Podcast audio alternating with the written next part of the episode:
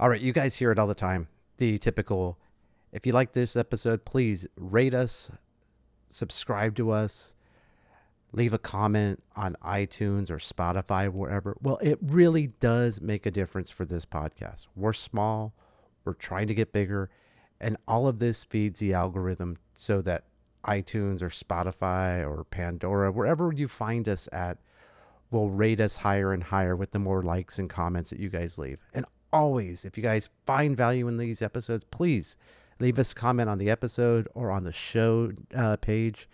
And the best way to help us is to share it off. So, again, thank you, and we will talk to you soon. All right. So, we're back again with After the Battle Campfire. And this is a probably a really quick podcast talking about 9 11. So, it's taken me a couple days since uh, the anniversary anniversary of 9 11, 20 years this year. And it turns out I did the 20 year anniversary for 9 11 while training some of the Navy Reserve's newest Chief Petty Officer selectees. They, every year for the last 10 years, and then my year, so 11 years, 9 11 has fallen through what we call the season. Um, typically on the reserve side, it starts sometime uh, late June, typically more like early July and goes till September 15th.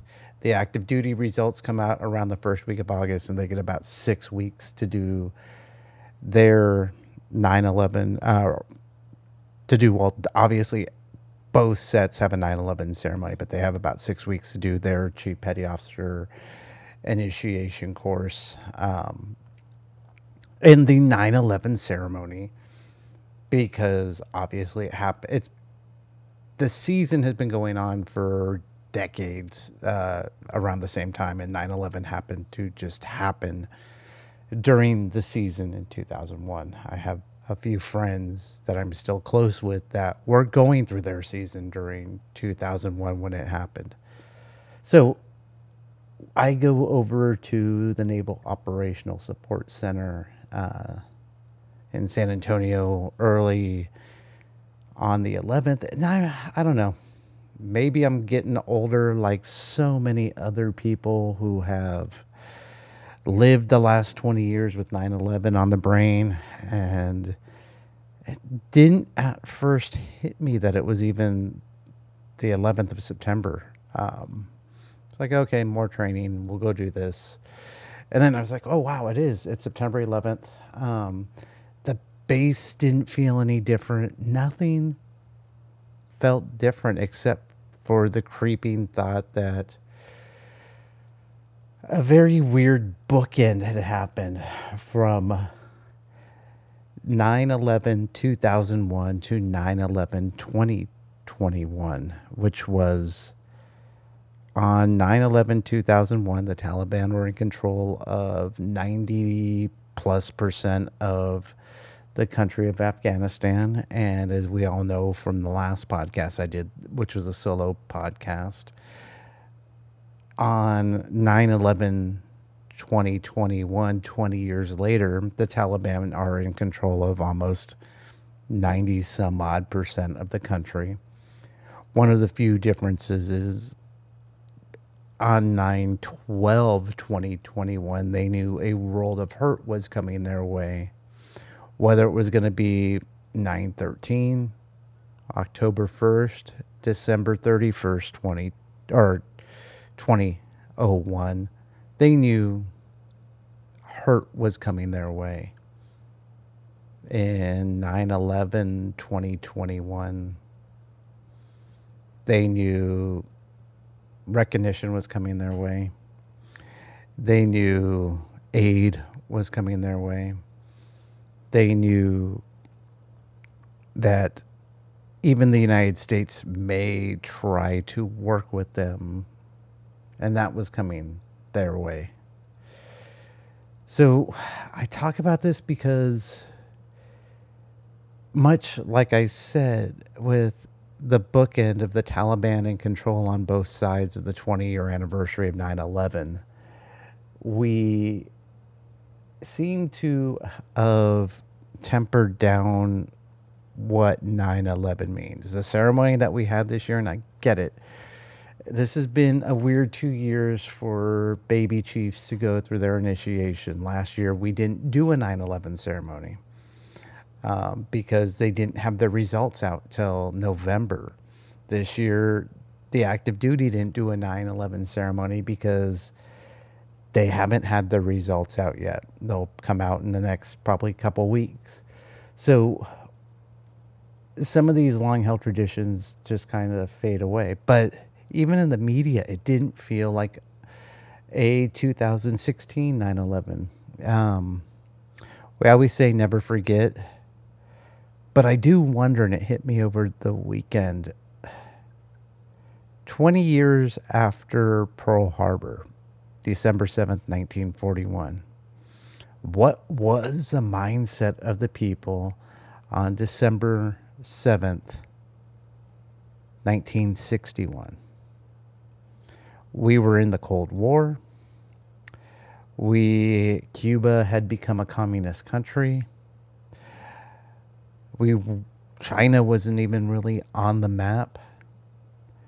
What was the December 7th 20th anniversary remembrance like? Did it make the same news? Was there a media that went out of its way to mark this 20th anniversary? We do that now, but how much of it does it feel? And I mean no disrespect to anyone listening to this, but how much of it feels contrived? how much of it feels like it's a necessity that we do this versus a true honoring. And I don't mean that from the veterans community, I mean that from the non veteran civilian community. I understand the first responder community probably feels the exact same way as the veterans community. I understand that the law enforcement community feels the same way as the veterans community. And should we forget? Uh, no, we shouldn't. But does time take a toll on the memories? Right now, people who join today, it's after 9 11. It's actually the 14th as I record this. On the 14th, people who would have joined immediately after 9 11 have known no time of hostilities or war in their entire 20 year career. Let me put that into context. You showed up to the recruiting office on 9 11 2020. You signed your contract. 9 12, they got you over to MEPS and you swore in. That is because your delayed entry counts towards your total time of service. 912 2001 began your first official day in the military when you signed that contract. 20 years later, on 9 12 2020, when you are retirement eligible your entire time in the service, you have served in a time of conflict and war. Depending on what branch you joined, depending on what rate you were if you were Navy, or what job or MOS you had in the Army, you deployed multiple times. You may have seen combat, whether it was direct fire or indirect fire over the last 20 years. You may have driven convoys inside IEDs and the damage that IEDs do. You may have had an American flag flying off the back of your Humvee or a Twin Towers flag or some memorabilia from 9 11 that got you to go talk to the recruiter that day. You may have been born on 9 11, 2001, and joined the service on 9 11, 2019, which would have made you 18, with no visual memory of that day. You have the old goats like myself and many others who served before 9 11, some of the great podcast hosts out there. Jocko, Andy Stumpf with Cleared Hot, uh, Kirk Parsley, who's been on this podcast. All of them were pre and post 9 11, like myself. What made us stay in knowing that war was coming down the branches? Who knows? I joined in 2004 after a break of service of almost six years. And I know why I went back because I felt that my skill set as a corpsman would get me downrange before some young guys went downrange and didn't know what they were doing. How does 9 11 affect me personally? Oh, I remember it. I was living with my mom. TV came on. Um, doing freelance work, and she came in and said they attacked us. I immediately watched what happened. Was I think I was still technically in the IRR, which is once you do your time in the military. So if you join the military for what is it? If you join the military, you do an eight year contract. People don't realize this. You can do for active, for inactive reserves. You can do two active, four reserves, two inactive. There's different combinations. Um, but there's always that tail end. Uh, if you do a four year contract, you have four years in inactive ready reserves, which basically means nothing.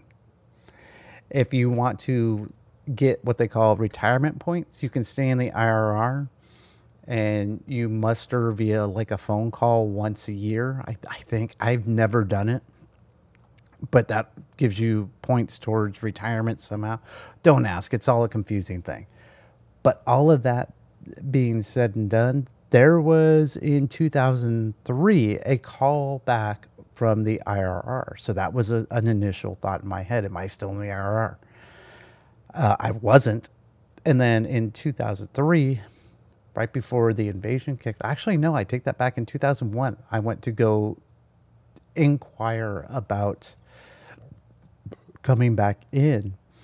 And the initial recruiter I spoke with said, You're too old. Uh, we don't take anyone over 30, blah, blah, blah, blah, blah. Turned out to be completely wrong because in 2004, when I went to go talk to the recruiter, um, they're like, no, we take up to like 38. So I was able to re enlist back in 2004. But 9 11, my little brother was a Marine. And I remember driving down to Camp Pendleton to pick him and a few of his buddies up. Got on base, um, drove through the different camps. I think it was I forget what the first camp was when you come in near the nuclear power plant. Um, I guess it was Camp Onofre. And then driving through, and there were, uh, what was there? There was sandbags and machine gun posts. I mean, it was like they were expecting an invasion. It was crazy. And I remember watching in 2002 the TV and the memorial with uh, George Bush giving a big speech talking about a year later, here's what we've done. I'll be honest, I don't remember 2003 or 4. I remember it becoming important as I was back in, and in 2005, we did a 9 11 ceremony on Camp Pendleton. 2006, uh, I think we actually, took, I think we were on pre deployment leave or pretty damn close. No, actually, we were out at Mojave Viper. And I think we took a moment of silence out there for 9 11. And then a couple weeks later, we were on a bird to Iraq. Or no, I take that back. Yeah, that was 2006. So, yeah, because um, we got there the first week of October um, 9/11 ceremony at BAMC for all of the first responders and people who were involved in it. And 2008, when I was more integrated with uh, Fourth Recon and the NOSC, we did a ceremony. 2009 is when I met Dana, who's been on the podcast, and she, for the first time, really talked about her experience in the Pentagon. 2010, I was at Balboa going through uh, my med board and my chief petty officer initiation. 2011, my first year being retired, and then at the NOSC helping them with their chief selects. And it's been like that every year since then, uh, with the exception of last year, which we didn't have anything. But each of them started with a lot of deep mem- remembrance and pomp and circumstances and stories being told. And over the last 10 years, it's faded. Now, we still have the obligatory military remembrance. We have the obligatory, you know, president goes and visits people in sites. We have the obligatory SecDef goes and does his thing. But the heart of what we've done seems to have faded it's not that we have forgotten, it just hasn't become a priority. And I think that's an important thing to remember. When we look around and say, we won't forget, we don't. We really, truly don't. The fact that we have the day, though it, it's, I don't believe it's a national day of, memor- of remembrance. I don't believe it's a national holiday or a federal holiday.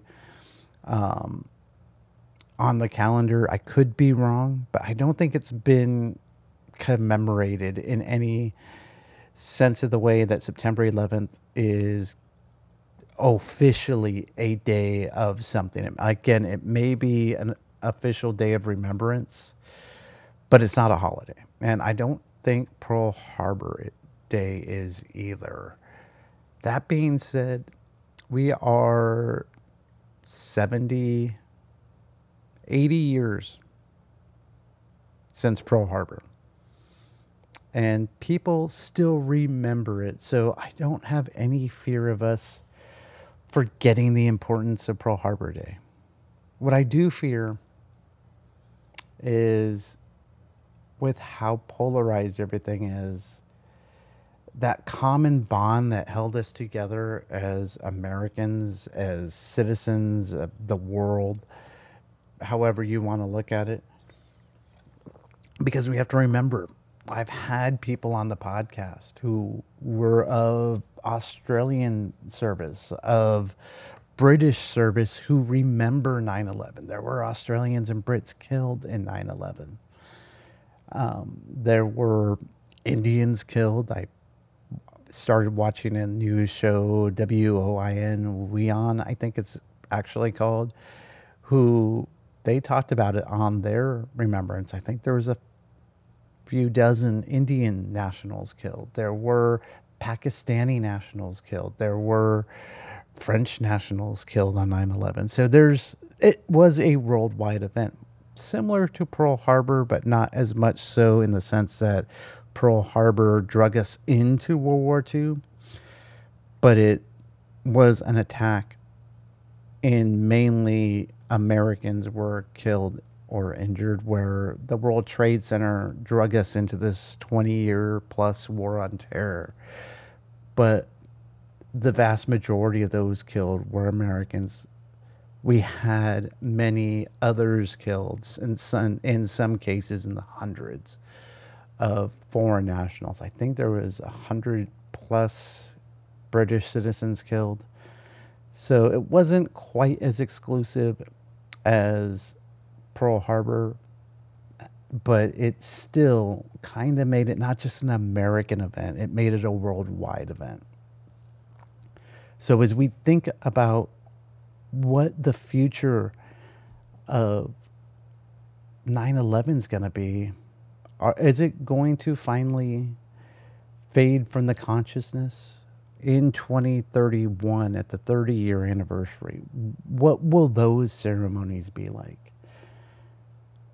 Will the scars and the wounds of the 2020 ceremony with COVID and the political disagreements be enough and the, the memories that the Taliban are now back in power enough to scale it back? Or will we find strength and go forward and still mem- yeah, memorialize this day? I hope so. I hope that we don't forget about the 3,000 plus people who died. I hope we do keep an eye on what's going on around the world in a more hands off way to make sure that we don't have another 9 11 happen here. I'm not a war hawk. I don't want to see us involved in a hundred plus countries getting involved in their affairs. We have too much work to do at home, in my opinion, to be bothered with it. Will terrorist attacks happen again in the United States? Anyone who says no is an idiot. They will. Um, do we have to go bully other countries to see our way to make sure they don't happen? I don't think so. I think there are other ways. We like to use the stick when we could use the carrot. Um, and if you don't understand that analogy, then I'm not going to really go deep into it. So, that being said, you guys, I hope you had time to reflect during 9 11. Um, if you watched any of the memorials, know that I, I really do think, even though I personally disagree with the dude in the house, um, he does have a heart and cares for those people. He was in office at the time. And I don't think the guy that was in the house before him liked any more or any less the people uh, who lost family or people who lost their lives in 9-11 i think if we start talking like one one president has a bigger heart than the other when it comes specifically in 9-11 we taint the idea that this was a national worldwide tragedy and we politicize it. There's a lot to say about uh, the guy there now, but I don't think saying, you know, he did the withdrawal from Afghanistan to specifically make us look bad on 9/11. I don't. I just don't buy that. I don't think people like that who spent 50 years in politics um, really do that. Now you can make your arguments of comments and actions, but don't make it political about the day itself. He went there to probably in his heart have grief for the family members. Now, was it appropriate? Who knows? It's up to the family members on that one. So, you guys, I'm going to go ahead and cut this one short. We're at about 25 minutes. I hope you guys, like I said, reflect on 9 11. It's going to be, especially for the veterans out there who have been trying to deal with the whole Taliban back in power, it's going to be difficult for the next couple of years. Um, if by some means the Taliban are still there in 2023, 2024, I am 99% certain they'll be there in 2022. So, you know, all we can do is do the best that we can with the tools that we have. That being said, you guys, thank you once again for listening to After the Battle Campfire. I really hope to have some new guests on or some old guests on in the next couple weeks. Hopefully, we can make this happen. I think we're going to readjust uh, some of the schedules here where I should be in California next week, being the week of uh, the 23rd, 24th. I may push that back an extra week depending on some stuff. Um, I got an 80th birthday celebration to go to for my mom, so we'll see what happens from there. Until the next time, you guys, thank you so much for listening to the After the Battle Campfire. Do me a favor, like, subscribe, do all that fun stuff, and we will talk more here. And we'll have some exciting guests on. Hopefully, going to get Kirk Parsley back on. We're going to talk about some COVID craziness, I think. And we will talk soon.